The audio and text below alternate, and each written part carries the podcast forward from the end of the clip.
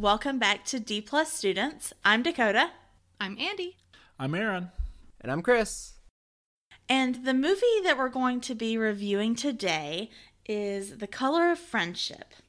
So, I say The Color of Friendship, and I think everyone goes, "Oh!" And- Right. Like I didn't want to cheer, but this is a really good movie. I know. I was like, I normally go like, woo. And I'm I like, know, it, does, it doesn't is it feel appropriate like the correct... yeah. yeah. Um, have we all seen this movie? Yes. Nope. Whoa. I yeah. Okay. I thought you had. No, I have not. Okay. Um, Chris, so you then- haven't either. I've seen it, yeah. Oh, okay. Okay. Yes. Okay. So, Aaron, based off this poster, uh, which is, let me see, I'll do the thing. We've got a kind of black and white painted background. We have a student on the left hand side who is um, white or Caucasian and blonde. And we have a student on the right hand side, which is black, and it says the color of friendship in orange, green, and purple.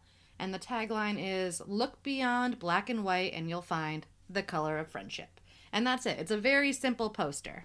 I think it's also blue. So I think it's orange, maybe yellow, green, and blue. It's kind of purple. It's kind of hard to tell about the colors that are that are here, but it's stripes in mm-hmm. the color of Right. friendship, and we can tell that they're students because they're wearing backpacks. Yes.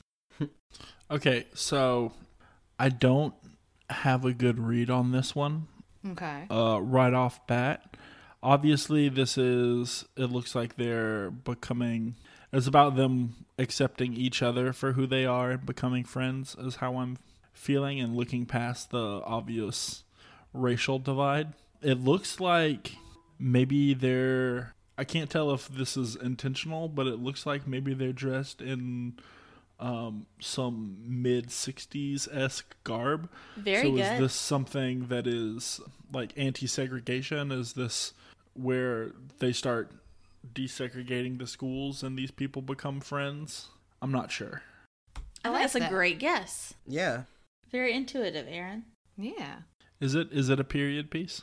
Kind of. From what I remember, yes. So it's obviously this came out in 2000. We're now in our second 2000 movie, but it yes, it does not take place in 2000. I don't believe. I don't believe so either. I think I think it is in the. I don't think it's as early as the '60s, but I I do think it is prior to this. I did Google if you want me to answer that. Okay, what's the answer? Yeah, go for it. So um yes, it takes place in 1977. Okay. Okay. Oh, That checks way out. Off. Well, that's pretty close, actually. I mean, to be fair, until you'd said that, I wasn't sure that it was a period piece. So you already jogged part of my memory. Right. They're, it's definitely they're in like what would be still fashionable in a modern sense, but it is it's very retro. Right, like there's still clothes I would definitely see out today, but especially um, the girl on the right, her kind of squiggly striped top Mm-hmm. is definitely has a, a more vintage feel than than normal. Yeah. So things that I remember about this movie without giving anything away. It's it's obviously a movie about friendship and a movie about race and race relations. I remember that the am I am I correct in saying that the Caucasian girl is from South Africa or are they both from South Africa? I think they're both. I think they're both from South Africa. Okay.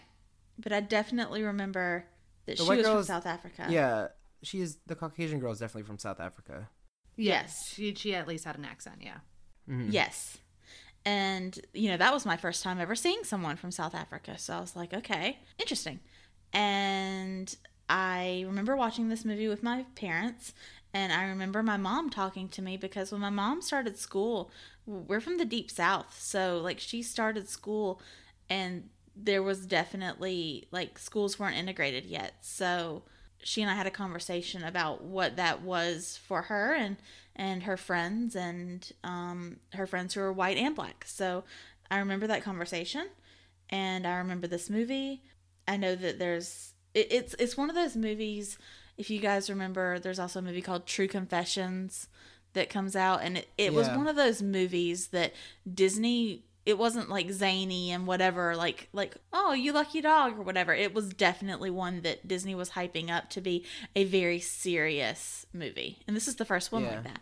Yeah, I feel like before this they were able to handle like a lot of adult topics, Mm-hmm. but Yes. but doing them in a way that's like quirky, zany, and able uh, kids are able to grasp like the movie without actually handling like those heavy topics.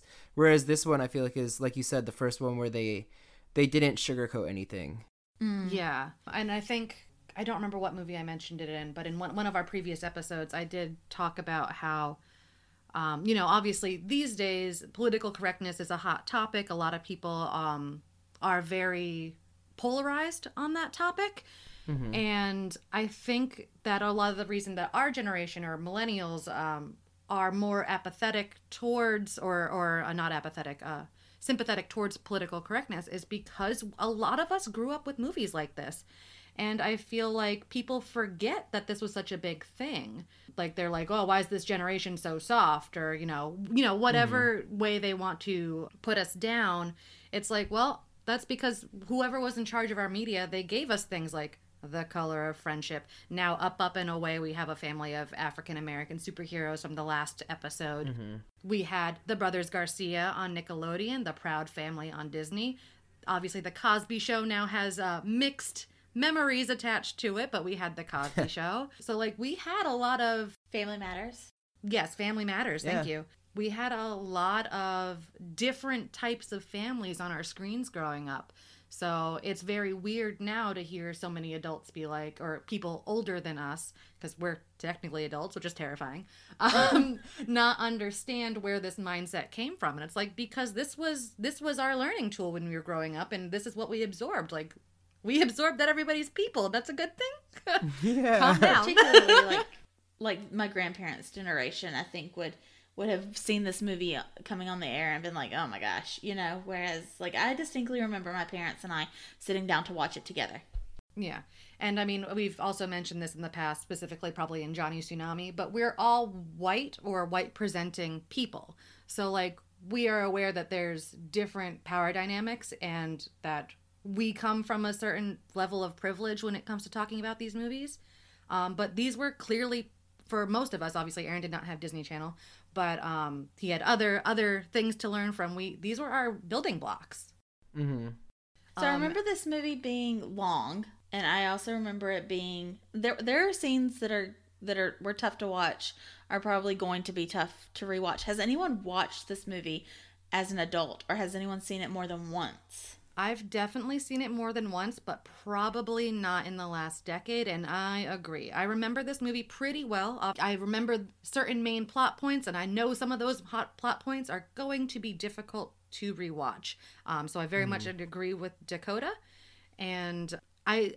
As I said in Johnny Tsunami, I'm looking forward to this movie, but I'm going to be angry through most of it. right. And um, I've only seen it once, I think, and it wasn't it wasn't when it came out. It was when they were like re-airing it later on. So I was a little bit older than I was in 2000, and I do remember some like the things that I do remember are like the tough scenes to watch in this film. Because they, they stand out to you, probably. Yeah, exactly. They're just it's very different than you would see on a normal Disney Channel movie. And so maybe that's why I never fully went back to it just cuz when I think of DComs normally that's not the vibe I get. But yeah, I've only seen it once and it was the the tough scenes that I remember.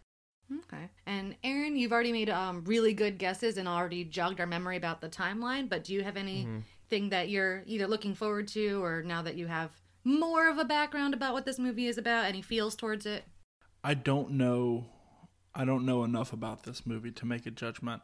I feel like there is a I, not to say walking on eggshells, but there's certain things that are going to challenge me because it is outside of my comfort zone. Racism isn't a mm-hmm. thing that I have to deal with. Mm-hmm. So being forced to do it, I, I'm being forced to see it and see this story play out. Like I'm, I'm concerned, but I'm also like intrigued. I think that's a, a good place to be in because, I mean, it's not a comfortable topic and it's not going Right. to give you the warm and fuzzies, I don't think. um, but it is important for everybody to be kind of exposed to this kind of stuff, even though it's not fun. So, yeah, like, like I said, I'm looking forward to it. I will probably be upset. For good reason. Yeah, so I'm I'm hoping that I hope you enjoy it and I guess on that note we're going to take a break and watch The Color of Friendship. Uh, join us in a couple of minutes and we'll be back with our review. Hey everyone, it's Andy. Just popping in here to once again say thank you for joining us on another episode of D Plus Students. As always, I want to say thank you to our friend Mike Rogers for the creation and use of our theme song, as well as our friend Rue for the creation of our artwork. Rue is available on Instagram. Their handle is at Root Beer. That's at R U E T B E E R, and I totally recommend checking them out. This is also your weekly reminder that we do have an email and website in case you'd like to reach out to us for any reason. Our email is d plus students dplusstudentspod at gmail.com and our website is dplusstudentspod.wixsite, that's w-i-x-s-i-t-e dot com slash dcom d-c-o-m and in exciting news, we also just created an Instagram. You can find us on Instagram at D Plus Students. That's D P L U S Students. All of these things are group run, so you can reach out to any of us via any of those avenues if you'd like. Now, once again, thank you so much for tuning into this week's episode, The Color of Friendship. As we've said before, and we'll continue to say in the rest of the episode, this one hits a little bit differently. We cover more serious topics than we have in the past. And as we'll see in the upcoming segment, we talk a lot about personal growth and being better than you were the day before. So if any of us says something that is incorrect or hurts you for any reason, please let us know. As always, we are a podcast and a group of friends that believe Black Lives Matter. We are hoping to continue to see positive change through the movement, and we hope we can keep moving things in the right direction for everybody. With that in mind, I do want to let you get back to the rest of the episode, and I hope you enjoy the upcoming song, which is Sing a Song by Earth, Wind, and Fire.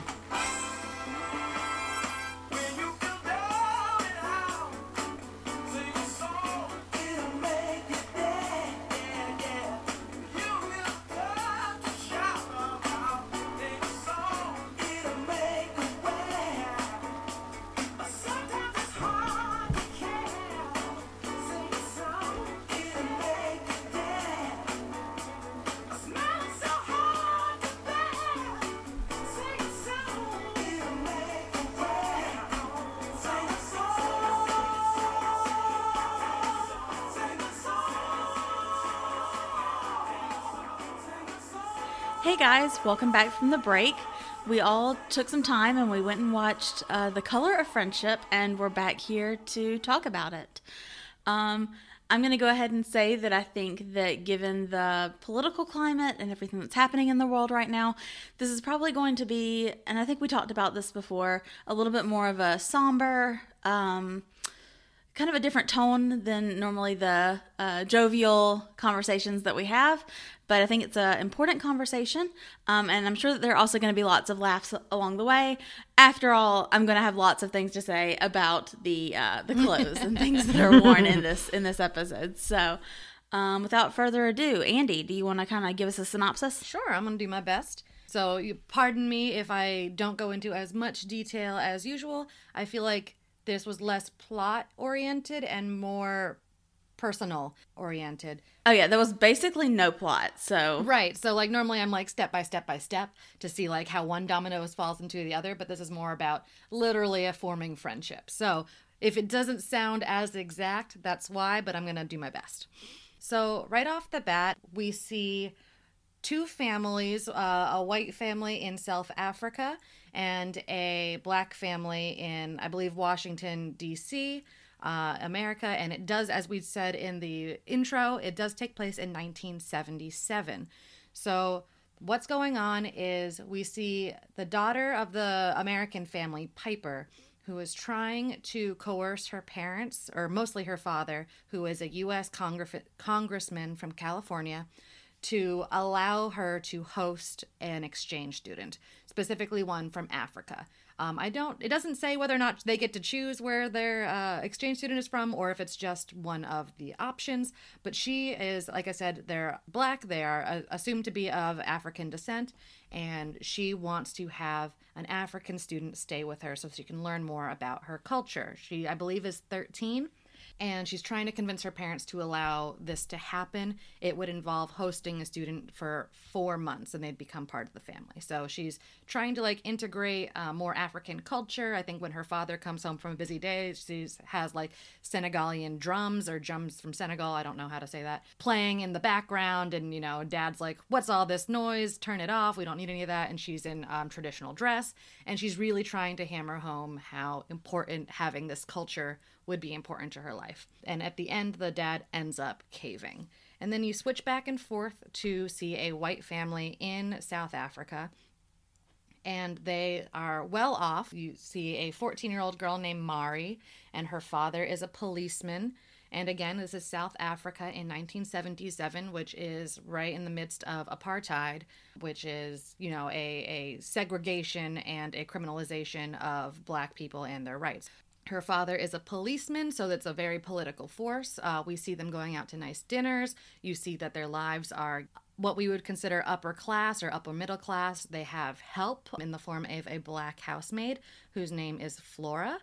And Mari is very close to Flora, but you can still see that there is a uh, cultural and ethnic divide between them. You do travel with her and her family to different like country clubs and things like that, and you do see that all of the guests are white and all of the help is black. And um, you do oversee a confrontation in which a server spills something on a guest and the guest actually uh, assaults him. He, you know, hits him and knocks him down, yells a slur. And that is totally normal in this setting. And you can see that Mari takes note of it. She doesn't necessarily love it, but no one says anything. This is how their culture is, the way that she is aware of it. She is doing the similar thing where she is trying to convince her parents to allow her to become an exchange student because she really wants to explore America. And it's the same thing where the dad's not sure about it, but the moms think it'd be a good experience for her. And at the end of a lot of coercing, she does, they do allow her to sign up. And then you see them having signed up for both being an exchange student and accepting an exchange student and how they're dealing with it. So Piper and her family are trying to learn more about Africa and apartheid and bring more culture in. They, you do see they have both uh, black and white friends and they do ask one of their black friends about South Africa. And I think it's interesting that right off the bat, he goes, I know nothing about South Africa. I'm from Nigeria. And they go into the different cultures that are in the African continent. Because he then absolutely does just start talking about South Africa Yeah. right after he says, I don't know anything about it. Also, side note, one of the friends is JT York from Degrassi, if anybody Oh. recognized I did not watch Degrassi, but fun fact. um, and then once again, you see Mari back in South Africa planning her trip. Um, she's talking with Flora, again, her housemaid, about going, and she says that she's really excited. She's going to be staying with a congressman, and his name is Dellum. That's Piper's family name. And Flora actually recognizes the name but doesn't say anything. She goes, Have you seen photos of this family and have you sent photos and mari says no why would i do that that wasn't required and flora just kind of like nods and along and says like i hope you learn a lot when you're in america um, and kind of leaves it at that so again right off the bat the audience knows that there will be racial tension and flora is aware of who the dellums are but clearly the two girls are going in blind so, cut forward, Mari arrives in America. Piper and her mother are there at the airport. They're looking for Mari, but they're expecting a black South African student. So, they completely miss each other. And at one point, uh, they go to, you know, someone at the announcer station and says, We're looking for this student. Mari comes up and assumes that the family, you know, Piper and her mother, are people that are sent to pick her up by the family, does not even once consider that they are the family she's meeting. She greets them, gives them her bag description, and says, I'll show you where, what they look like and you can get them for me, essentially. Piper is very upset. Mom kind of takes it in stride. She says, this is what we get for making assumptions. We assumed that a South African student meant a black student, and that is incorrect. They go off to meet the congressman, who again is Congressman of California, and we find that he is actively working to oppose apartheid in South Africa, which was probably why Flora is aware of his existence. They walk into a congressman meeting, and there's, you know, a good amount of black people there, as well as a couple of white people. And when she is introduced to Mr. Dellums or Congressman Dellums as the host father and as the congressman she's staying in, Mari actually laughs and thinks that it's a joke because, in her mind, there's no way that a black man is a congressman in the government. Um, it is extremely awkward for everybody in the room. And then they basically leave without saying a word. They go back to Piper's house to get her settled. And Mari immediately locks herself in Piper's room, doesn't talk to anybody, doesn't eat. And with the time difference, she can't call her parents, and it's 1977, so she doesn't have a cell phone. So she just locks herself in her room, or in Piper's room. And it is extremely awkward where they try to figure out does she want to stay? Can we send her back? What makes the most sense in this situation? Eventually, I think it's at least a day or so. Her mother, uh, Piper's mother, brings takeout for Mari, and Piper, again, this being her bedroom, is able, able to pick her own lock to open the door and say, Mom brought you food. This is my room. If you want to stay, there's the guest room. Otherwise, we're sending you back. And after overhearing Piper and her mother talk about what is expected of Mari and whether or not Mari should stay, and after Mari having a discussion with her dad in which she doesn't say that the family is black and doesn't say that she's having a bad time, her dad, you know, makes a quip about her being homesick already and ready to call it quits and not not leaving the continent anytime soon. So not wanting to seem like a quitter and not wanting that hanging over her head, she lies, says she's having a great time and that she's going to stay. So she moves into the guest room and it kind of time kind of fluctuates. It doesn't give us a real time frame, but after um, a couple of days, it seems Mari uh, gets used to being at least with the family, if not hanging out with the family. She spends dinner with them. She still treats the family a little bit like help in that she requests things be made for breakfast and requests, uh, you know, just certain tasks be done for her. And her mom kind of takes it in stride and says, I will not treat you differently than any of my own children. That means you eat what we eat when we eat. And, you know, I, I'm not here to put out these special things for you, but I do want you to feel welcome. Um, and given that kind of push, Mari kind of figures out where she stands with the family. And once again, time kind of fluctuates. They end up going to the mall together uh, for back to school shopping. And from that moment on, Piper and Mari seem to be best of friends. They do everything together. There's a whole shopping montage that I'm sure Dakota will go into great detail with. It's great. And it just kind of goes along with more difference in, differences in society. Mari has never seen blacks and whites living and shopping together. Um, she doesn't understand that everybody's allowed in the same store. And her mom kind of explains it in a capitalist way of being like, stores exist to make money. Doesn't matter what color you are, you've got money, they want your money.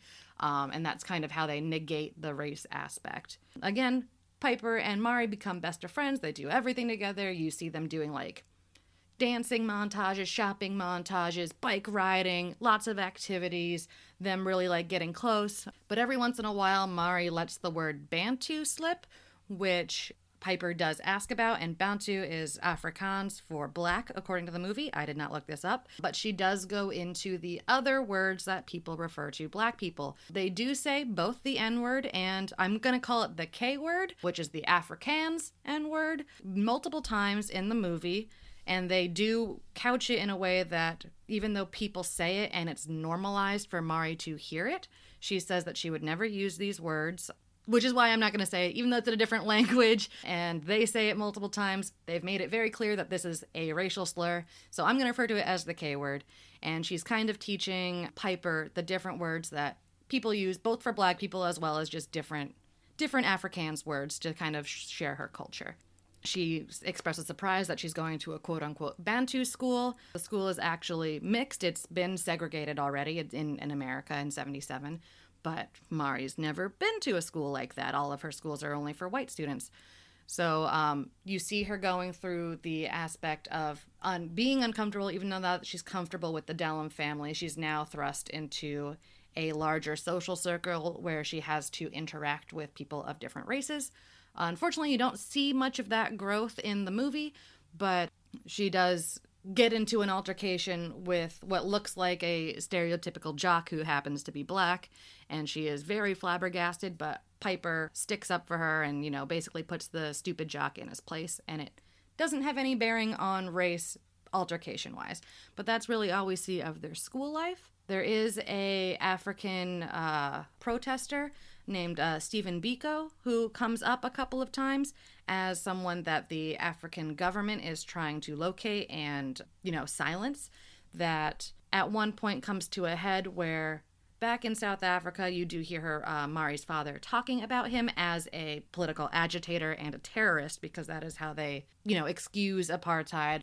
And then in America and in the Dellums household specifically, where they are fighting against apartheid, you hear him talking as a civil rights leader essentially in in Africa and how he needs to be freed and how he needs to be kept safe. At one point, Piper, Mari, and her mother come home to kind of a delegation of people from South Africa that say that Mari is no longer safe in America and in the Dellums household, and she is giving no choice to either the, the host family or Mari, and that she needs to leave and is being basically deported or shipped back to South Africa. And they keep saying it's for her own safety, and no one has a say in this. As Mari gets driven away, you see a lot of riots in front of the Congress buildings, and it is exposed that Stephen Biko has been killed by police. But the uh, the South African government officials or whoever they are that that take Mara away say that he was you know a, a racist agitator and a terrorist and he killed himself and people are angry about it and they're making up stories. So that is the side that she hears whereas you switch back and forth between Dellum and and his his cabinet essentially talking about how the UN is getting involved, how it's been confirmed that he was murdered and it wasn't a suicide, and a lot of stuff that we hear that's going on in today's political uh, fields as well. Mari doesn't want to go home but doesn't have any power to do anything. She's able to get in touch with the Dellums and tell the family what's going on, and Piper is able to get in touch with her father, who then pulls strings by saying it would be a bad PR move to have an, a, South African student removed from a black household, and that the best move for everybody would be to allow Mari to stay. It becomes a really great thing. Everybody's reunited, but someone, um, one of Piper's other friends, kind of mentions that, you know, this friendship isn't reciprocal. You say you're great friends, but Mari's not invited you to stay with her. She's staying with you for months, and she's never mentioned you coming to visit her home. So when Mari's finally reunited, that causes an argument where Piper says, Hey, can I stay with you when you go back? And Mari kind of dodges the question. And when Stephen Biko comes up, you see again Mari's lack of education on the matter, and that she says that it's a terrorist killed himself. I don't know what the big deal is. And um, again, that an ar- uh, starts an argument. And the dad, uh, Mr. Dellum, comes in and kind of settles it. And he speaks to Mari and says, you know, I don't think you're a bad person, but I think you've been be- taught bad things. And I think you and Piper um, are the best case of working it out. And Mari kind of breaks down and says, like, it's not fair that she's my friend, and there's nothing I can do that will allow her to be welcome in my home or in my town or in her country, essentially. And Mr. Dellum just kind of says, you know, the big Disney Channel movement, uh, moment reveal of saying, you know, you can't necessarily change the government today, but maybe it starts with a friendship. And again, we kind of fast forward. I have no idea what the time system is like, but we know that Mari's there for four ish months. And it cuts to, I guess, right before she leaves, there's an African festival in DC celebrating uh, all of the different ethnicities and walks of life, and specifically African culture. And Mari is a part of it, and she gets to see it like blown up and beautiful and as something to celebrate as opposed to something to hide or fear. She does see the African I don't know what the flag was called, but it was a, a, a, political movement flag that she specifically mentions is banned in her country. But she takes one and flies it proudly and enjoys the, the celebration. And then um, you see her saying bye to Piper at the airport, and she flies home. And when she goes home, she immediately talks to Flora, who she hugs and shows that she has sewn the banned flag to the inside of her clothing to show that she understands the movement, that she's learned stuff from her American host family, and I guess that she understands Flora and her plight a little bit better. And that is the end of the movie. It was still a lot of words. I would like to um to note that at the end of the movie there are some some pieces of information that pop up across the screen. Yes, thank you. Um, basically saying, and I don't remember if this was at the beginning of the end, but this was definitely based on a true story. Yes. Um, Piper Dellums is a real person. The Dellums family is a is a real family. Yes, it does say, you're right. It doesn't say it at the beginning of the movie that it's based off a real story, but at the end, they do give you like a mini epilogue that say when apartheid end, which, ended, which I believe was 1994. And it does say that Dellums and his family was there in, in South Africa to help end apartheid. mm-hmm Yeah, so apparently um, Piper Dellums absolutely hosted someone and was very excited to have this girl come over, and she she was excited for. Um, and apparently the that summer the, the girl's name is Carrie, Yes. um, the Yeah. real life Mari, and she was super excited to have this fellow black kid from South Africa come and stay at her house, and it was it was quite a shock I think for her. I, I mean it's very indicative of the movie. They obviously Disney obviously had Piper Dellums um, on board, probably you know consulting or something like that, and and she wrote a a short story as well, and that's what the what the whole movie is kind of based around. Yes. So before we go into more um, real life, either applications in today's world or what it's based off of, did anybody have any feels about this movie? Things they remembered, things they thought were important, or anything I missed? So I, regardless of, of what I remembered or anything like that, I did just want to go into a, couple of details because the girls were really familiar for me and I couldn't figure out where I could place them from. Um, the girl that plays Mari is actually she was a movie surfer. Which was uh, a Disney. I'm realizing that Aaron doesn't know what this is. Um, okay, so um, the movie surfers were these teens, um, preteens. Um, but I, I mean, I wanted to be a movie surfer so Me bad, and I was always like, how do too. they, how do they pick these kids to be movie surfers? But anyway, it was basically, um, Aaron, during the commercial breaks, they would, they would be doing things like during Zenon, they might have been like, here's how you can make your very own disc earring or something like that, and it would be like a, like you know, five minute crafts almost on YouTube. But of course, there was no YouTube, and it would just take like you know 30 seconds 60 seconds to kind of really quickly show you how to do something that was related to the movie. Or maybe for johnny tsunami they might have like been teaching you some hawaiian phrases or things to say. But it was just little clips like that of culture or something that, re- that was related to the movie. And then they were like tv personalities and they would introduce the movie. And anyway and they would always be on these like blow up couch Yes. things. Like and it would look like they were watching the movie as well. And i oh, i just remember being very jealous and wanting very much to, to be a movie surfer um, so she was a movie surfer I am somewhat familiar with the concept. Okay. she was also in true blood if anybody watched true blood not. she played hadley which she was the cousin of the main character anyway so she plays that character and and i was like oh okay that that checks out I actually remember her from the movie uh, Shrooms, which is just an absolutely awful horror movie. oh, I don't remember that at all. Anyway, so apparently she has has gone on. Um, she was also in the. It's it's it's a play on Romeo and Juliet, and I can't remember what the movie was called, but it was actually about an interracial couple as well. So. Um, that's where I know her from, and then the girl who plays Piper was in um, Life with Derek, and she was also she was in something else. Well, she and I'd have was in look it up. another She was in, um, sitcom, but I didn't want to say the name because she it's a sequel and she replaced somebody. Uh, okay, But okay, that's okay. I did not All know right. she was in Life with Derek. I remember I didn't like watch that show religiously. I think we were already a little bit old for that show, but I did see some of it. I don't remember her from that though. I just remember the theme song. um, n- n- never mind that I also heard the theme song on TikTok the other day. Oh my God. Somehow I have you like one Disney thing, and then all of a sudden you're like down the rabbit hole. Okay. But no, she was in Strange Days at Blake Holsey High, and I, I am. Does anyone remember that Nope. show? Not at all. Oh my gosh, it was so good, you guys.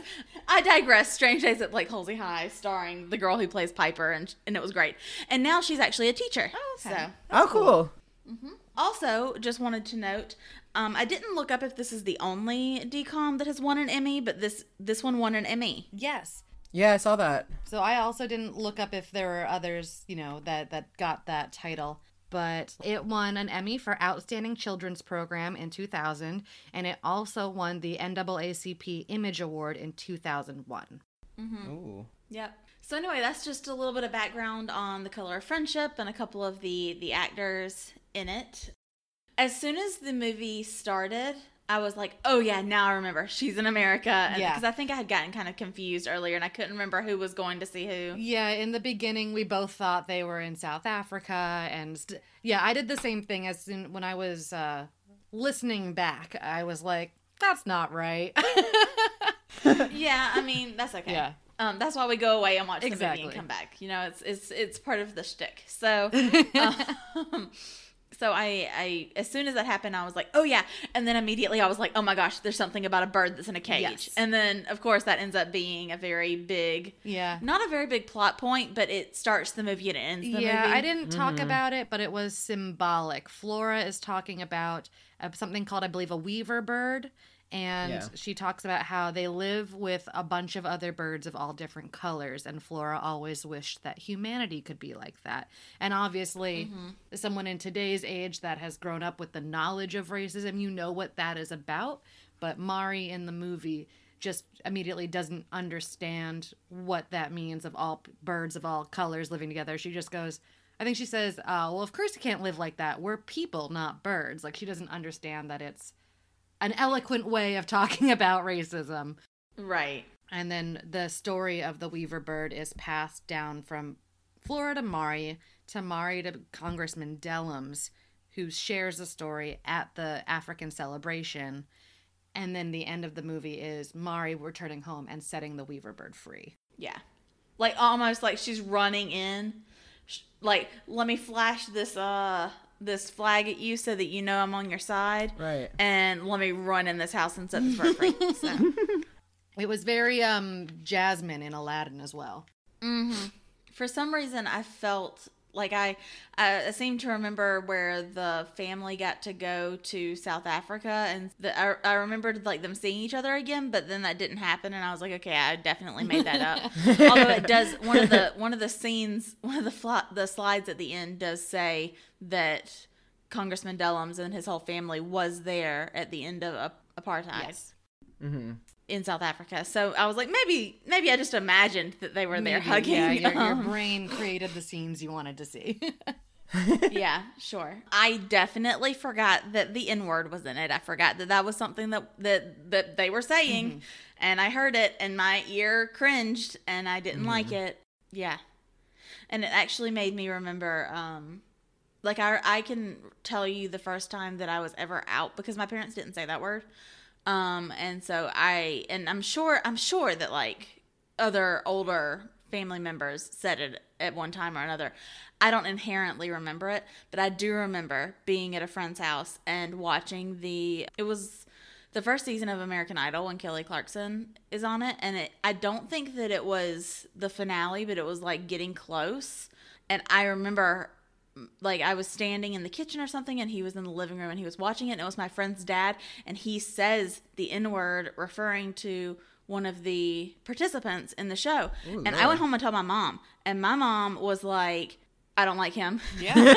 and and Yeah, my, my mom was was was like we don't say that word. This is why you don't say that word. And then she was very much I always had a bad taste in my mouth about my friend's dad after that and it was it was one of those things where I just kind of cringed kind of being being around him, you know. Like once you know that somebody has that mindset or that uh, the lack of mindset, I guess you could say, it's it's hard to see them in another light. Yeah, I mean, especially being that young, and like I was over at this friend's house like frequently, and I heard it, and I was like, "Ooh, I don't. That's not. I, I mean, I didn't know everything that it meant, but I knew that it was derogatory, and I knew that I didn't say it. Right. Exactly. Like also I think the fact that you were young and based on assuming on your mom's reaction of being like, "Ooh, I already knew this was bad, but this is this is super not good." Um, probably had Yeah. a big impact on you. Definitely. Um, but those were kind of the things that I remembered as it was playing out. I obviously remembered the the shopping scene, which is a classic, um, and we'll get into it a little bit later. Um, but other than that, uh, it felt I felt I was a little disappointed at the lack of plot, but obviously that's not what the, it- it's centered around the story of coming together and not so much anything physically happening. Right. quote Like they didn't get together and personally end apartheid. You know, like it, it wasn't that kind of story. Um, but it was it was a good discourse on the political views at the time. Um, that were able for like you know young kids like us like we were around 10 at that point to digest and understand Right. I will say that when they make the comment, when the first of all, I hate those people that come to get her. They're the worst. yes Yes. But when they say something, or whoever it was that says something about, I think it's the assistant says like you'll understand when you're older. Mm-hmm. Like I felt that because I've been there, you know, and and then them saying, you know, that he that he killed himself and telling her that whole side of the story, and I was like, oh, because it just doesn't seem that different than what's happening now. Yeah. And Totally. it's it's 30 years you know it's mm-hmm. been 30 years. Yeah. no. 20 years. well 20 years since this movie. It's been about Yeah. 20 20 years, years since the movie. since the plot of the but movie. 50 years. Yes 50 and years. apartheid was already in full swing. Like a, like this movie takes place in 77 i believe apartheid officially ended in 94 but it had been going on for a long time before that. 1948, I believe. yeah that sounds right. Yeah it was just it was just bad. And and and seeing her dad as a policeman i didn't i don't like that he's a policeman because i very much want for police to be good and to stand up for the people. And of course he was standing up for the people right? Like he he was standing up for the white people yeah, and as as it is couched by the south african government he was for the right people. sure. Sure absolutely. And then that's the you know I'm- we've talked about this before that i feel like we also have to look at things through the lens of the time and place that it was done and and he's looking at this through the time and place but he's definitely not on the right side of history. Also he was just a huge jerk because he was mean to marnie about like oh do you want to go home already? And i was like oh my god. Yeah, I will say one of the things they did well, still not a likable character in general, especially not with the foresight of knowing the history behind it, but they hmm. didn't specifically demonize anybody that Marnie knew or Marnie's family. Like, in the terms of the cultural setting, you know that, like you said, they're on the wrong side of history. They're the bad guys when you look at it, but it's never like they say the N or the K word all the time. They don't you don't see them accosting anybody. You just know that their dad is in in in law enforcement in a system that demonizes black people. So I liked Right. that they didn't go out of their way to be like these people are inherently bad. It's just this is the system that they're in and we know now that that's not okay. Right, and I think I think that's the big point is that like I don't I personally don't want to be on the wrong side of history um and I am able to see some things now and that's that's growth, right? Yeah. Like, you know, and and and the things that you're expo- and that's the whole kind of point of the movie, like the things that Marnie's exposed to. I don't think she's and, and Congressman Dellums even says this. She's not bad. He said I mm-hmm. don't think that you're bad. Mar- I think that's what he says, but I th- or I don't think you're racist, but I think that you've been around bad people, mm-hmm. right? Right. And a lot of that, a lot of that, if not all of that, was was coming directly from the government. Yeah. You know, the these people didn't inherently decide, hey, we're going to be really mean to all these people. Like this is this was systematic. Yeah. Right. It's like she's a product of her environment and where she grew up. So it's not her fault that she's this way. It's just that's how she was raised and how Right. the government told her like what the government told her is correct. Yeah, and like you said, Dakota, it's about growth. Like Mari comes out of it knowing more, understanding more, being a quote unquote better person in the terms that we would understand. Um, she came from this this bad system, and while no, she may not be able to single handedly overthrow the government and fix it. She comes out of it more informed and understanding of her influence in other people's lives. Um, something we didn't talk about that I do think is worth mentioning. We talked about the mom a little bit, and I, I think that we would be remiss not to talk about how she was really kind of the voice of reason, um, because as as much as Mari had her own preconceived notions, so did the Dellums family. Um, and I think that she did a very good job of bringing those to light and and playing she was a mom, right? Yeah. You know, like she she was doing the best mom life of, you know, let's think about this from every side and what is this person seeing and what is this person experiencing and how can we educate in the best way and not fly off the handle and and um I I loved that character. So like that character 10 out of 10. Oh, for sure. Um I agree. bouncing off the mom, that does also. I liked the foibles that they showed in the dad and Congressman Ronald Dellum because, like you said, the family themselves had their own preconceived notions. And while I agree that you can't be racist against white people, um, you could see that his uh, anger was definitely reactionary. He was not mm-hmm. comfortable with the idea of having having Mari in his house, and both the friendship formed through Piper as well as the mediation through the mother definitely kind of mellowed that out. But I think that's good that there was growth on bro- both sides. One was broadly written as incorrect, and history stands with that. But even though you can't be racist, you can be prejudiced from all sides. And he kind of had to learn his own prejudices and come to terms that she's a child and she was learning, um, which was a big thing of what the mom did. And I was going to say it early, but I forgot. One of the things that I think that was a great uh, connection that they made was again in the movie Mari's dad as a police officer and Mr. Dellums specifically says that's like being Jewish and o- offering the Gestapo a place in your household. He was like this is a direct line to the people that oppress the people I'm fighting for and I'm having it in my house. And while again Mari is not a Nazi, he has to learn that her learning can be redone and that they can build towards something better together. It's not enemies on all sides. definitely some prejudice there. I like that word. So, yeah. sort of piggybacking off of that, there's a scene where she's Mari is up late reading a book, and he comes down and says something. He's talking to her, and finally at the end, he says, uh, "Now it's late, and you should get to bed because school starts tomorrow." And uh, talking about how school for as someone new going into the school, it's not going to be easy or fun.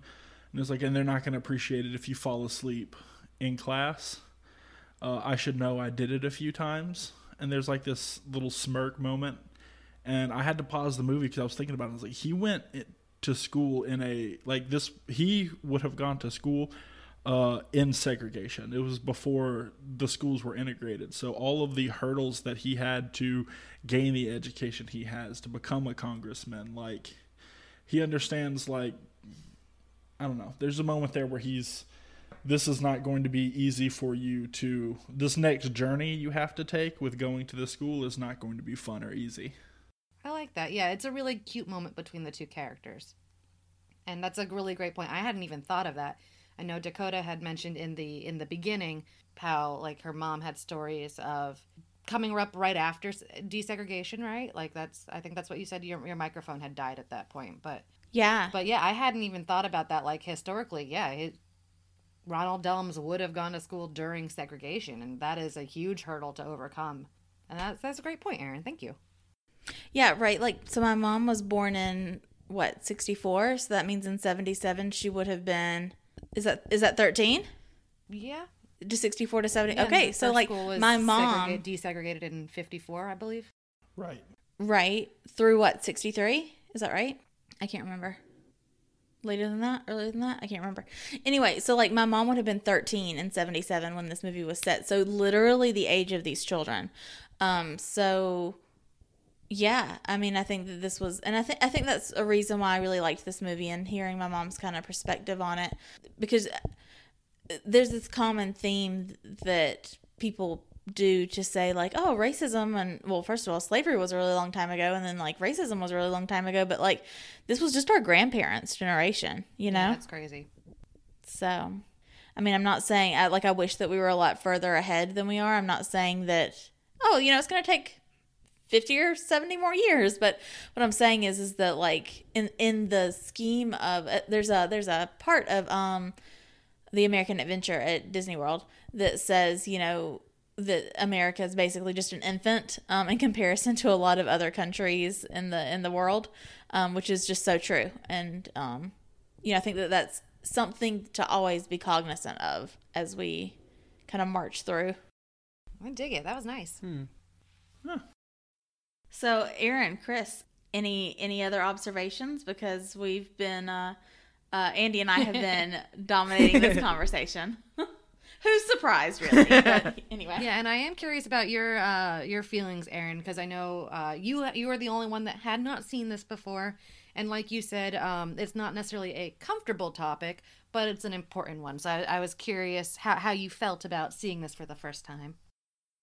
Um, I don't know. This is again, it's very uncomfortable. It background for me is that I am not a police officer, but I do work in the field of law enforcement.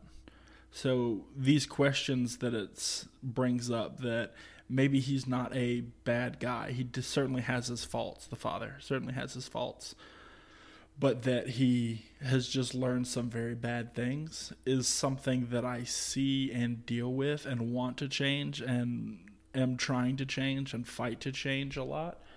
Um, so I don't, I don't know.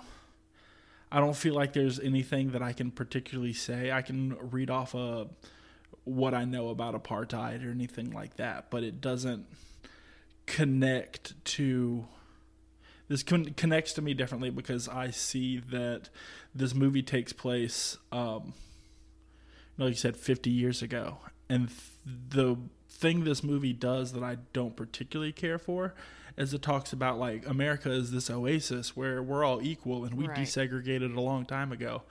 But we didn't really, and it's something that we're still fighting for excellent point. the end of the movie, they talk about uh, the national elections being held in 1984. That is the first time since apartheid that Africans were allowed to vote, and they actually elected a few African American leaders to their national Congress. Um, but even that, it was still another eight to ten years after that election that apartheid actually ended and there were steps being made along the way. So i think that my big takeaway is this is that things might be really negative right now but by you know protesting and and putting this information in front of people it's something that we are trying to work towards. It's just not an easy fix. Yeah, Ag- again, as mm-hmm. much as we want to, it's not something that can change overnight. Um, Right. And every every little you know small stepping stone will will build up, and we hope it does uh, before harm is done. But uh, we're we're doing our best at the moment. Yeah, and I feel like this movie does like a really good job of giving getting across that message of like you can be part of the change. You don't have to be the one that's doing it by yourself, but you can definitely aid in that and lead to what is wrong in the world becoming better um, and not being an issue anymore. Yes. I totally agree. I just feel like anything that I could say is really not disingenuine, but it just doesn't. I don't know. It. This is an excellent movie, and I think that um, the ideas, the utopia that they want for America, is something that we all deeply want. But it's. It, I don't know. Again, I want to say it's taken time because we should have had that time already. It's just not as perfect as they want it to be. Yeah, I um I definitely understand where you're coming from, Aaron, because until really recently, um especially in the past couple of years, but even even really up until this year, I was definitely an all lives matter person because of course all lives matter because I want everyone to you know have all the chances in life and and have uh, you know, uh, this is America and, and this is the, the land of the free. And um, of, of course, like it's it's such a narrow minded viewpoint because I'm so privileged, you know, being in a, a, I mean, sure, we were poor, but also we were white. And so that helps a lot. And then, you know, then we weren't quite as poor anymore. And like I was able to go to, I mean, sure, I'm a first generation college student, but still I got to go to college, right? And so then there's there's uh, there are things that I just need to be aware of that like I got some breaks that not everybody gets. Um and I I keep saying and this is something that Chris and Aaron have both said now that like I so want for all lives to matter and all lives absolutely matter, but all lives won't matter until until Black Lives Matter. So and and and more than that, Native American lives and and any any other you know Asian American lives like that's that's all in, inclusive um, there as well. Yeah. Um, I really like uh, again, obviously, giving the the political and racial uh, tension climate that we've got going on right now. There's there's an abundance of of things that are being shared and information and stuff like that. And I apologize to you guys specifically because you know me, so you see all my spam. um, but uh, Andy is very politically charged Yes. all of the time. all of the time. I really try to rein it in, and sometimes it does not happen. Um, but I love all of the things because, like, I, you know, I I'm very outspoken, and uh, again, I have been previously, like specifically in the Johnny Tsunami podcast. I got very passionate. But I, I I do like and it helps me even to see the reminders of that you can be an all lives matter person, but tomorrow might be your first day saying Black Lives Matter. And that's all that matters. Again, like it's it's the growth. You're not gonna come out of this perfect. Again, like you said, I like you said, and I'm admitting openly, I'm very spammy. I share a lot of stuff. I'm very loud about my views. But I know that I'm still not perfect. As we've discussed, I pass. I have a lot of privilege that comes with passing. And I think that it's something that has affected me because I'm able to see both views, but I'm aware of how privileged I am in in certain cases and it like I hate to have like a little uh you know stupid white guilt moment here, but like that's it bothers me to such an extent, which is why I'm I'm so loud and obnoxious, but I know I'm not perfect and I know that no one's perfect and you can't just come out of this the perfect ally. You're going to have growth, you're going to mess up, but as long as you learn from it and keep going forward to help all those around you, that's that's all we can ask. Definitely. And I think it also, you know, unfortunately, unfortunately or fortunately, um, unfortunately, it takes sometimes you experiencing discrimination or things yourself or bullying even at the most basic form um, or it might take you knowing someone. And like i so wish it didn't right? You know but but also that's that's how we're we're humans and we get to know each other. And and you know it it, it I feel responsible saying this, and I'm hoping that this will will help other people, or, or I can share with other people. Like, not that I wasn't an ally, and not that I didn't. I n- right. This is the thing. My beliefs haven't changed. Right. Like who I am as a person and what I want for the world, and and what I care about. That hasn't changed at all. The sad thing is, is that now I have to change. I have to say Black Lives Matter now because we have to make that a point and that's the part that i think is just the most infuriating thing um and you know it wasn't until my best friend who is african american and we very frequently say that we're exactly the same person except for the color of our skin like I we don't have very many differences, um, and we think about things the same way. We have the same heart, and we're both super sensitive, and you know, so on and so forth. Um, however, she gets afraid that if her boyfriend pops off because he has a bit of a loud mouth, he's going to get shot right on like on like a drive home, and Yeah, totally. I have have never been worried about Aaron being shot. So. Um, it's, it's, it's that it's, we're, we're to that level, you Yeah. know? Yeah. I mean, I live in New York. I live in Brooklyn. Um, I am s- most of the people that I surround myself with are people of color, or of the LGBTQIA um, community. So it's like I've seen a lot of the discrimination that can go on against them, and being a person, a white person, um, I don't really get that as much. I don't get that at all, basically. So um, when like my roommate who is black is coming home and he calls me because there's a car that's following him home and he's scared um, and then i have to go meet him it's kind of like things like that that kind of make you see what's going on in the world and kind of like know and like understand everything and like i'll never understand it but yeah it's just crazy Yeah. You know, I've had that happen to me as a woman. Yeah. Um, I've uh, like I was in my apartment complex parking lot, and this guy like stuck his hand out and tried to stop my car one time. I was driving an F one fifty at the time, still start to still tried to stop my truck. Um, and my roommate had to come downstairs with her dog and like walk me upstairs. And it's just it's just rant like it's just stuff like that. Uh, But but again, you know, e- even me having to deal with that and, and a variety of other things that have that have occurred due to me being a woman. However, I still have not had the worst of it, and and that's because the color of my skin. And not that that's right or wrong, because like we're not we're not gonna stop. All of a sudden, if we even do hit this threshold, it's not gonna stop, right? Because then we're gonna continue. There's that's why we have so many different things that we're fighting for, whether it's you know. Uh, women's rights and LGBTQIA rights and and just a whole multitude of other things as well. Yeah, we do, we just gotta keep keep fighting for it. Right now, uh, you know, fighting. Black Lives. They're the another meme speak. They're the broken bone at the moment. They're the ones we gotta pay attention to. It doesn't mean anybody else is worth any less. It's not pie just because you give them a little extra doesn't mean you have less. um, it's just it's it's how it's gotta be. Um, we gotta fight for everybody, and right now they're the ones that are uh, being attacked the most and the most prolific. So that that's where we got to focus our attention so that we can continually move up and and help all of the groups get to a, a higher standing or an, a more equal footing. hmm So this has been about a 12 minute little ranty. but that's fine. Um, But it's on topic. It's important. Yeah.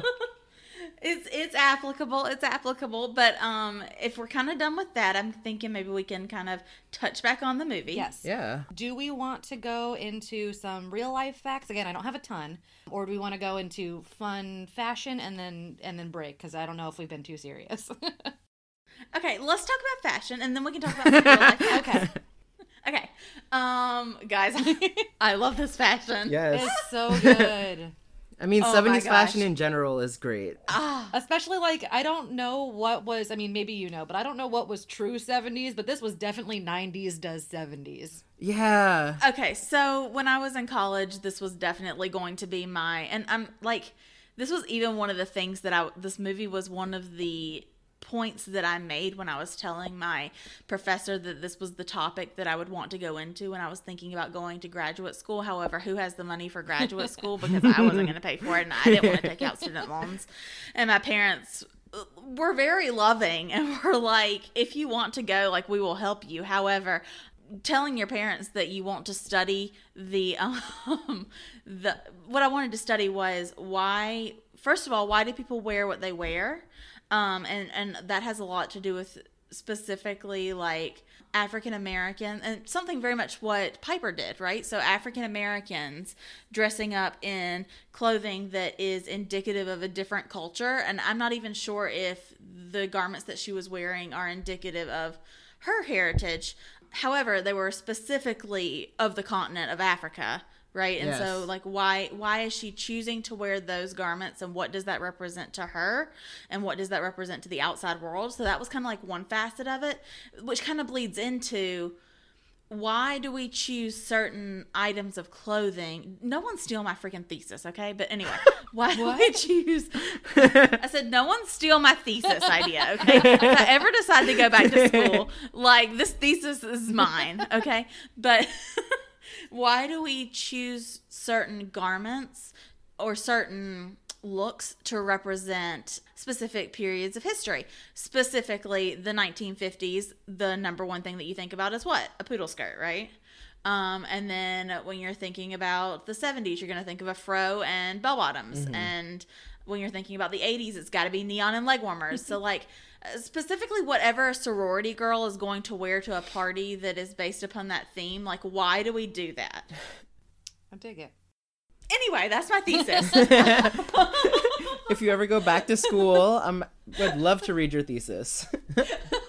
So to kind of like give you a little bit of background, um, a lot of the they hit the nail on the head sometimes when it came to silhouettes, um, and they hit the nail on the head sometimes when it came to colors and prints.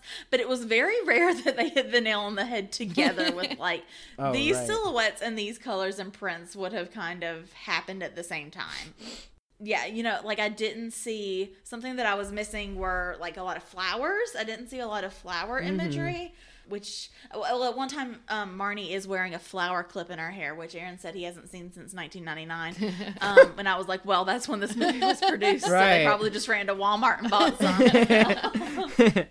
but I was missing some flowers, um, and I was also missing. They were they did a lot of like I feel like more vibrant colors, which uh, certainly there were some of, but we were I was missing the avocado green. I was missing the mustard and the and you know that sherbet. I'm thinking of orange. all of Mr. Brady's suits. Oh man. Yes. yeah. I mean, I think it looks like they picked up a couple of pieces at a vintage store, and then I'm definitely thinking that they picked up some McCall's patterns and made some of the other other garments out of more 80s looking materials um, specifically to, in my opinion. But again it's 77 so you know aaron and i were just in, at a museum of art um, the other day and we were looking at furniture of different time periods and i was definitely mislabeling them and saying oh this has got to be you know it was something that it was a set of chairs and we were like this has to be 70s and we looked and it was 80 81 or 83 and i was like well i mean you know decades blend together so True. you know so that's kind of my point is any time period in there it, it could have been okay but definitely i don't think that they got all of these from a vintage store Yeah, No. no. Like I loved them, but they were definitely like you said, they were costumey pieces. They were kind of again, 90s does does 70s. Like it was what you would expect to go to at a, you know, a 70s party with all of the striped bell bottoms with some flower crowns, lots of fringe vests. Like it was very cartoony. Um not bad, Yeah. but but not probably the actual typical clothing. I will say one of the outfits that Piper wears to school, it's kind of like a chevron-y shirt and it's like white and brown. Um, that was very Is that the shirt that's on accurate, the I poster? think. Yeah, I think so. It is. Okay. It is. That was pretty accurate. Her wearing corduroy bottoms was very accurate. And the bell bottoms, uh, you know, the, especially the denim bell bottoms, I think was pretty accurate. But you know, they also probably would have had the um, the shirt tied up and the navel exposed. Mm-hmm. You know, kind of a. But of course, they're not going to do that. It's a DCOM. So right and like the boots too like I'm, i don't think that people didn't wear those boots but probably 13 and 14 year old girls didn't wear the boots Totally. Right. Piper's hair up in that bun, very, it was good. I liked it. It was kind of like very 90s slicked to the head, I thought. So I don't want to say, I don't want to say tamed or any or anything like that because that's not what I, well, what I mean is I mean particularly gelled down if you will um especially right there in the front I thought that was kind of 90s Marnie's hair um not Marnie that's definitely from Halloweentown um Close. Mari's hair uh, being very uh, stick straight, pin straight. She she we missed the scene, I guess, where she had her head um, on an ironing board and she was ironing her hair, but that that is what would have happened to them. Anyway, i dig it so yeah, that's what um that's what I have to say about the fashion report. Um the mom looked particularly amazing in all of the outfits. Is also what I want to say. yes she seemed more true 70s like it wasn't outlandish but those were the correct silhouettes and the stacked like color palette she looked great Yeah, yeah. And the kitchen, you know, even the the home decor that they did, I thought that they did a pretty good job. The dining room kind of felt and, and some of the living room with the with the paneling and things, I was like, oh, this definitely still looks kind of 90s. Um, but the kitchen specifically, it was like they tried to throw it into a retro kitchen, which I appreciated. i did like that kitchen i believe it was like not like completely color coded but it was like slightly like red and yellow themed and it was it was very cute i liked it You know, I'm thinking back to uh, was it Under Wraps when they're trying to move the mummy through town and they put him in like this huge Oh, yeah. 70s like Yes. Wow. Well, that that song, don't they play "Get Down Tonight"? They do. It's, doing that. They talk about KC and the Sunshine Band a couple of times throughout this movie um, as a popular band that they don't see iconography for in South Africa. So apparently everybody thought that they were black musicians. That that's a topic that comes up and about how like great they are. So yeah, they definitely played some more KC and the Sunshine Band. Which again, if we all remember, my dad gave me a KC and the Sunshine Band um, CD one Christmas. So then, as I was watching this movie, I was like, I wonder after what movie that I w- watched that my dad was like, she get she should have this, or did he watch all these movies with me and he was like, obviously KC and the Sunshine Band is very popular. This is what all the kids are listening to. but I loved it. I loved it. Don't get me wrong, and my dad loved it. You know, like that was that was definitely something that he would have listened to. So, I dig it. um, yeah. By the way, That's- I am just looking at pictures of KC and the Sunshine Band right now, and I do love these sequined outfits. They're beautiful. Agreed. what flair? Um, I do also want to note that music specifically, um, so there's a lot of great music in this movie. Um, and music is the first thing that bonds Mari Yeah. and Piper together. Yeah. Um, which I think is is very just true of 13, 14 year olds in general, you know? What's your favorite band? Oh, me too. Let's be best friends, kind of a thing. Yeah. So um, I thought that was cool. That was cute. And also in in conjunction with them having the same taste in music, they both, you know, before knowing who the other person was, got each other a, a gift as a, a, you know, thank you for staying with me and thank you for having me. And they both said, uh, well, all we really knew about each other was that you were about my age and a girl. And they both got each other bracelets. So, again, shows that m- more similarities than differences, at least at, at that point in time. Something else I'd like to bring up, and this is something that we have not brought up, and Andy, you might know. Um, there's this test, right, that says whether this whether a movie it's all about women in movies Yes. and about The Bechdel test. if they're talking. Think Bechdel. Yes. It's B E C H D E L, the Bechdel test. Okay. Um, and whether or not they're talking, it's, it's, I don't know what the rules are. I'd have to look it up, but it's, it's basically, does this movie have female people, does this movie have females in it that aren't talking about boys is basically it. Like, are, are, It's um I haven't looked up the actual things, but I, I can in a second. But I know the ones uh, in general are are there more than two women with names and line? Okay. And do they talk to each other not about men or other main characters? And I believe I don't know if this is an official rule or one that, you know, the internet has kind of adopted, but it's colloquially known as the sexy lampshade rule, which is can her presence in a scene just be replaced with a sexy lampshade and not be missed? Oh my god. Yeah, is she just there for eye candy? Does she have yeah, does she have a purpose otherwise? yeah. Hmm. Now, Okay. I'm a little intrigued by the concept of a sexy lampshade. I'm Are we picturing talking the like I'm picturing the a Christmas story? Yeah. yeah, that's what I was thinking. that is exactly what I picture. All right. Whether a work features at least two women who talk to each other about something other than a man. So I don't think Johnny Tsunami would have passed. No, because the only No. Ones know, is uh, thinking about it. the mom and, The and mom the and girl. Emily. yeah, and they don't they don't Yeah. talk to each other. Yeah. You know, uh, well, Zenon would pass. Mm-hmm. This one would pass. This is something we can discuss at a later date. Um, but I, I initially thought of this and was like, this one passes for sure. Yes. Um, was was the thought that I had there. Although apparently I needed a lot of help getting around to that. But anyway, now hopefully our our listeners have learned something new if they didn't already know about this. And this is definitely going to be something that we talk about in the future. Does it pass? Does it not? Maybe we'll do it in our roundup. Movies ten through twenty. Ooh. And also, just uh, sorry, before we deviate too far away from the Bechdel test, um, again, in all, all of my spamming and information sharing, I don't know if it's new or just new to me as someone that is also learning. There is a new thing that is called the DuVernay test. It's D U V E R N A Y, which is essentially the Bechdel test, but for race. You know, are there more than one really? person of color that talk to each other and have names? Are they only there to prop up a white main character? You know, stuff like that. So that is another thing that's on the rise. Is that name named off after the director? I believe so. Um, what I'm looking at right now, because I googled it, because I couldn't remember what the name was called. It says um, Manohla Dargis coins the DuVernay test in order in honor of yeah Ava DuVernay. Yeah.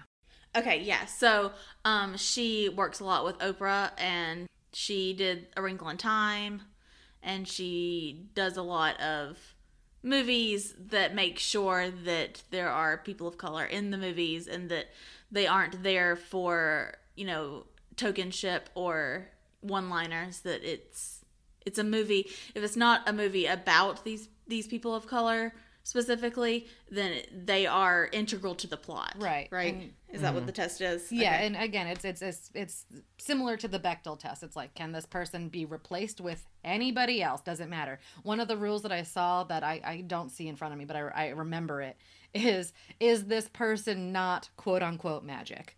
Because you know, it's like.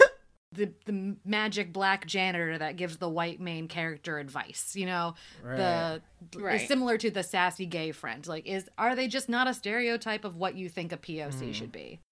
Right. Yeah. The prime example I feel like what sticks to my mind is the Legend of Bagger Vance. Wonderful Will Smith movie, but he is basically a wizard of golf. Hmm. It's a good movie if you haven't seen I it. have not. However, yeah, probably could just be replaced with a wizard. You're right. I mean, something to note is that this is the second movie in a row by Disney Channel um, that is a primor- primarily black cast because we just Yeah. did Up, Up and Away, and so now we're hitting this one.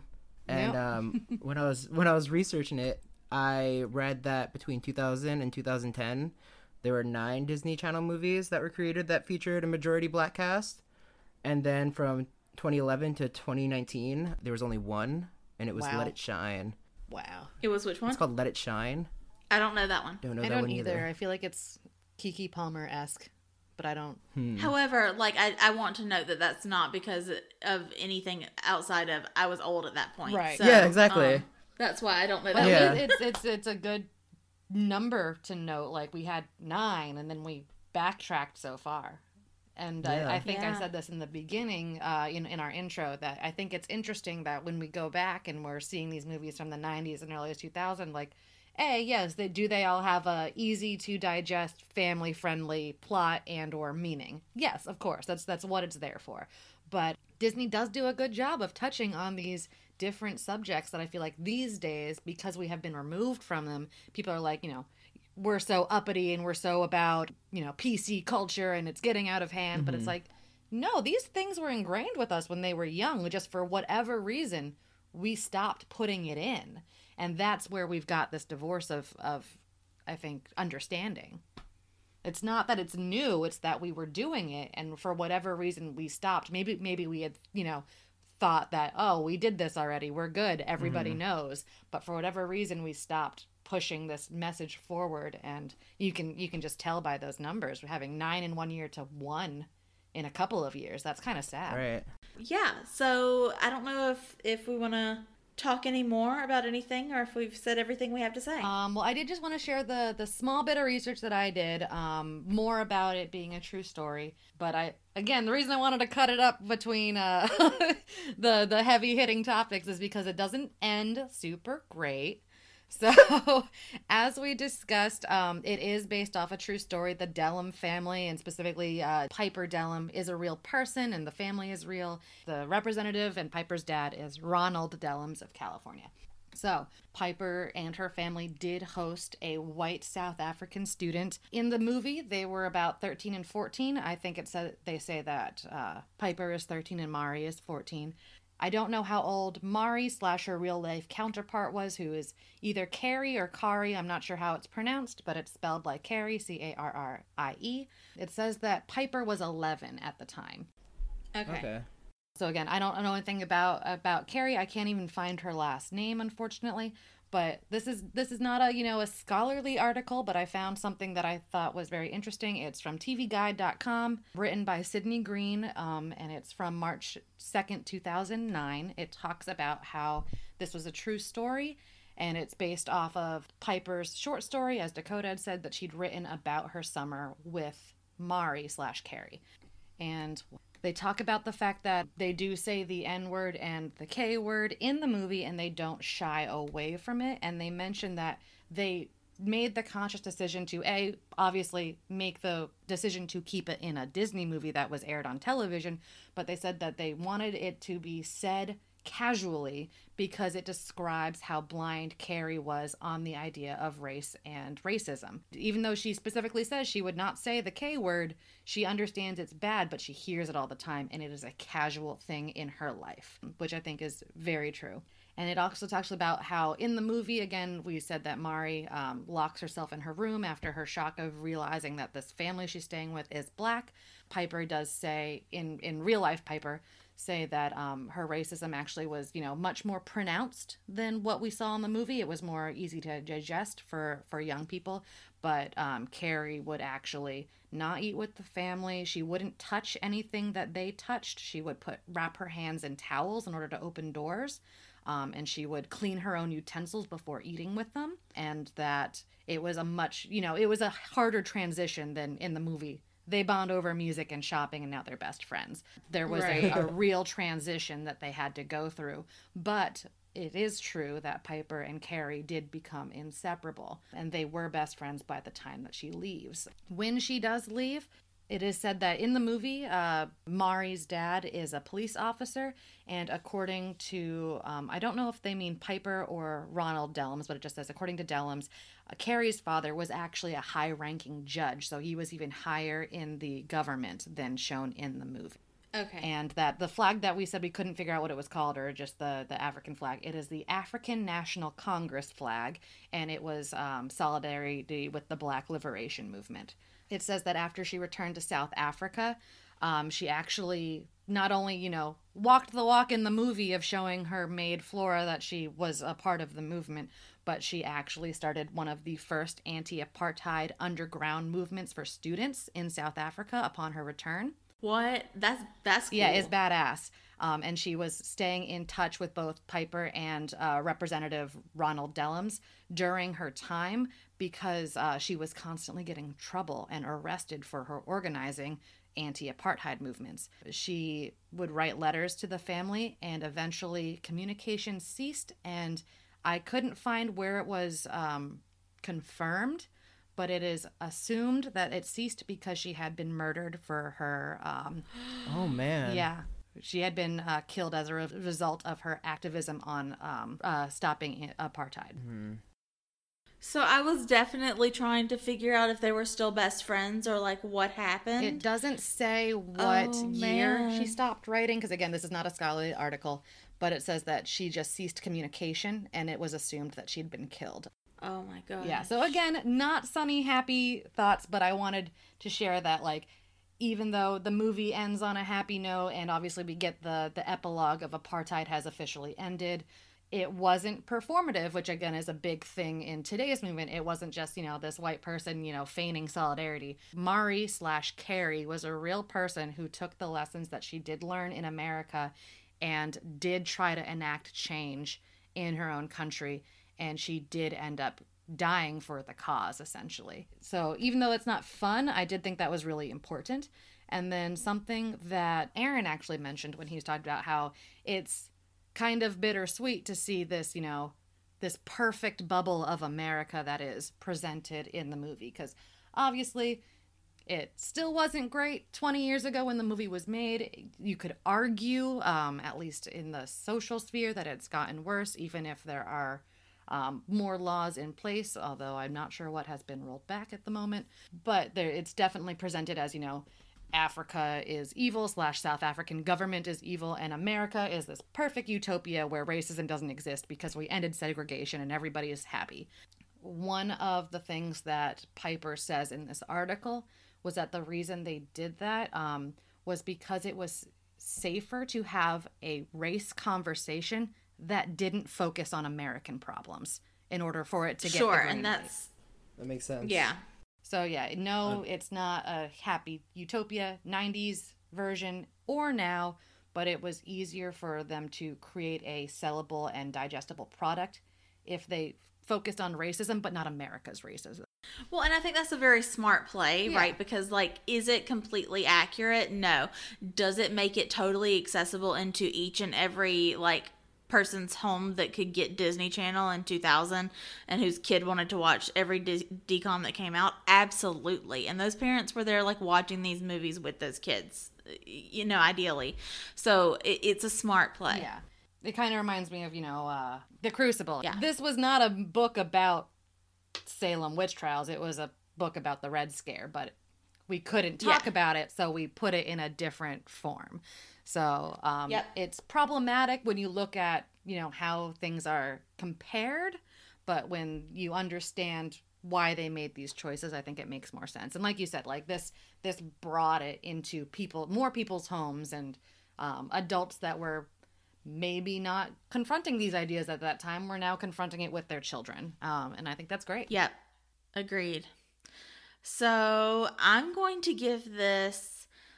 I feel like I can't give it a 10 out of 10 just because if I'm trying to be fair to the movie, like as they as it, as it got made, especially like there's some historically inaccurate things, and you know the whole utopia of of idea, and it was kind of weird, and there were some interesting things that they chose to pass off as the 70s that that weren't. um, so I'm I'm going to give this one just because and it's I don't know. I, I can't give it a ten, but then I feel stupid giving Brink a ten. Then, you know, anyway, it's fine. It's fine. It's in it's in what you like, I guess. But I'm going to give this one a nine out of ten, and I'm going to give it a nine out of ten. What is the flag called? Liberation flag. Ah, I just I just had it. It was Ooh. Or maybe I can give it nine out of ten. KC and the Sunshine Band records. I can do that. either one. That's what we'll go with. African National Congress flag, just for for Okay. future reference. Aaron, what about you? Um, I don't know. This, a lot of the things that you said, you know, it historically, eh, you know, some things change. Um, I think that this movie was super important for all the things that you said. I don't know if I'm ready to look past some of the ideas that, oh, America's great and we don't have these problems. Africa's terrible. But I am. Yeah, I'm gonna go ahead and tell you guys that Aaron did not like it as we were watching it. He was like, "This isn't accurate," and you know, but and I totally, he's absolutely right. I will say I'm going to give this movie um, eight out of ten. Uh, black congressman. Alrighty, Okay. Chris, how do you feel? It's such an important film and i think one that has definitely shaped a lot of us of our generation at least like the beginning of our ideals. But like y'all have said already there's a lot of inaccuracies. It's a very simplified plot point just to get like the whole idea across. So while the meaning behind it and the importance deserves a 10 i'm gonna give it a 9 as well just based off of everything else and i'll go with anc flags Very nice. I like that you just said that. The importance deserves a 10. However, yeah, like, cause like my heart is giving it like a seven, cause like I Yeah. don't really like it, but also, yeah um, but also the importance factor, and I do love the message. So like, yeah, Yeah. I'm doing something similar. I'm also going to give it a 9. The message hits it out of the park, but there are some obstacles there that we can't really uh, hurdle over, whether it's the treatment of America as a shining utopia that we, you know, especially given today's problems, we can't really look past, and the fact that it stops growth in the American setting, even though it does showcase the growth in uh, South Africa. Again, uh, saying all the same things. It, meaning and, and everything is a 10. The execution and maybe uh, some of the more problematic issues bring it down a notch. So I am also going to say 9. And I'm going to say 9 Weaver Birds. Ooh. so that brings our average to 8.75, which rounds up to a nine. So overall, we liked it. Yeah, and it, again, Yeah. we we know it's not the most comfortable, but we think that this movie did a really good job. Like I was honestly more scared about watching this movie. Like I was afraid a it wouldn't hold up, or b it was gonna you know like haunt me with how terrible it was or how awful you know they portrayed things. But they made it really palatable or palatable. Um, I enjoyed watching the movie. And I still felt like I learned something after, you know, having not seen it in probably 20 years. you know, DComs just just doing the most. We love DComs. um, that's why we're here. So I want to say thank you to everyone, all of our listeners, for going with us on this journey. Um, as we said at the top of the show, it was not going to be an easy episode to get through. I'm looking at the time stamp ticking by on our on on the second part, and I'm going to go ahead and tell you that this might actually be the longest um, episode of this podcast that we have recorded at this point. So hopefully you're sticking here with us, and I hope that you guys enjoyed it um, at least as much as we did. And let us know if you have any information that you want to share or anything that you want to talk about, because this was this was a good one, and this is a, a great way I think to open up some dialogue, which I think is is generally what DCOMs like to do, um, no matter what the aspect is that we're talking about. So join us next in two weeks from now, right? Oh, join no. us in two weeks Yeah. from it. now um, when we discuss what's the next movie, Alley Cat Strike, which I don't know anything about. Oh my gosh. I'm so Chris excited. and I like this one. Chris, Chris, I'll text you because Please. I want. we really like this Yes. one, and um, and I think that you guys are gonna love Mm-hmm. it. So, um, so yeah, thanks again for joining us as we as we navigate the color of friendship, and join us in two weeks. We'll be back with Alley Cat Strike. Thanks. See ya. Bye. Bye. Bye.